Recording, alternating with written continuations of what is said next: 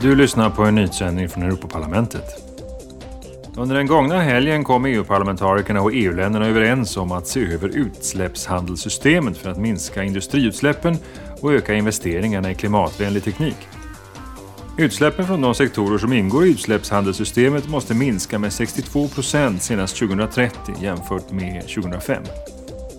Gratis utsläppsrätter kommer att fasas ut med början 2026 ett nytt och separat system för bränsle för vägtransporter och byggnader ska också vara infört senast 2027.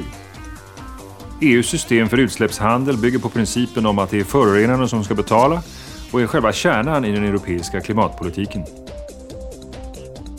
Parlamentets talman Roberta Metsola är just nu i Rumänien.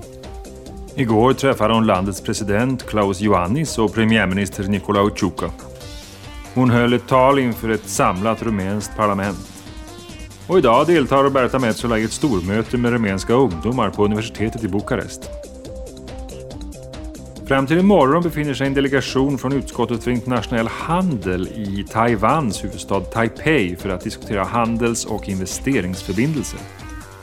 Ledamöterna träffar företrädare för regeringen, Taiwans parlament, civilsamhället och privata sektorn. Du har lyssnat på en nyhetssändning från Europaparlamentet.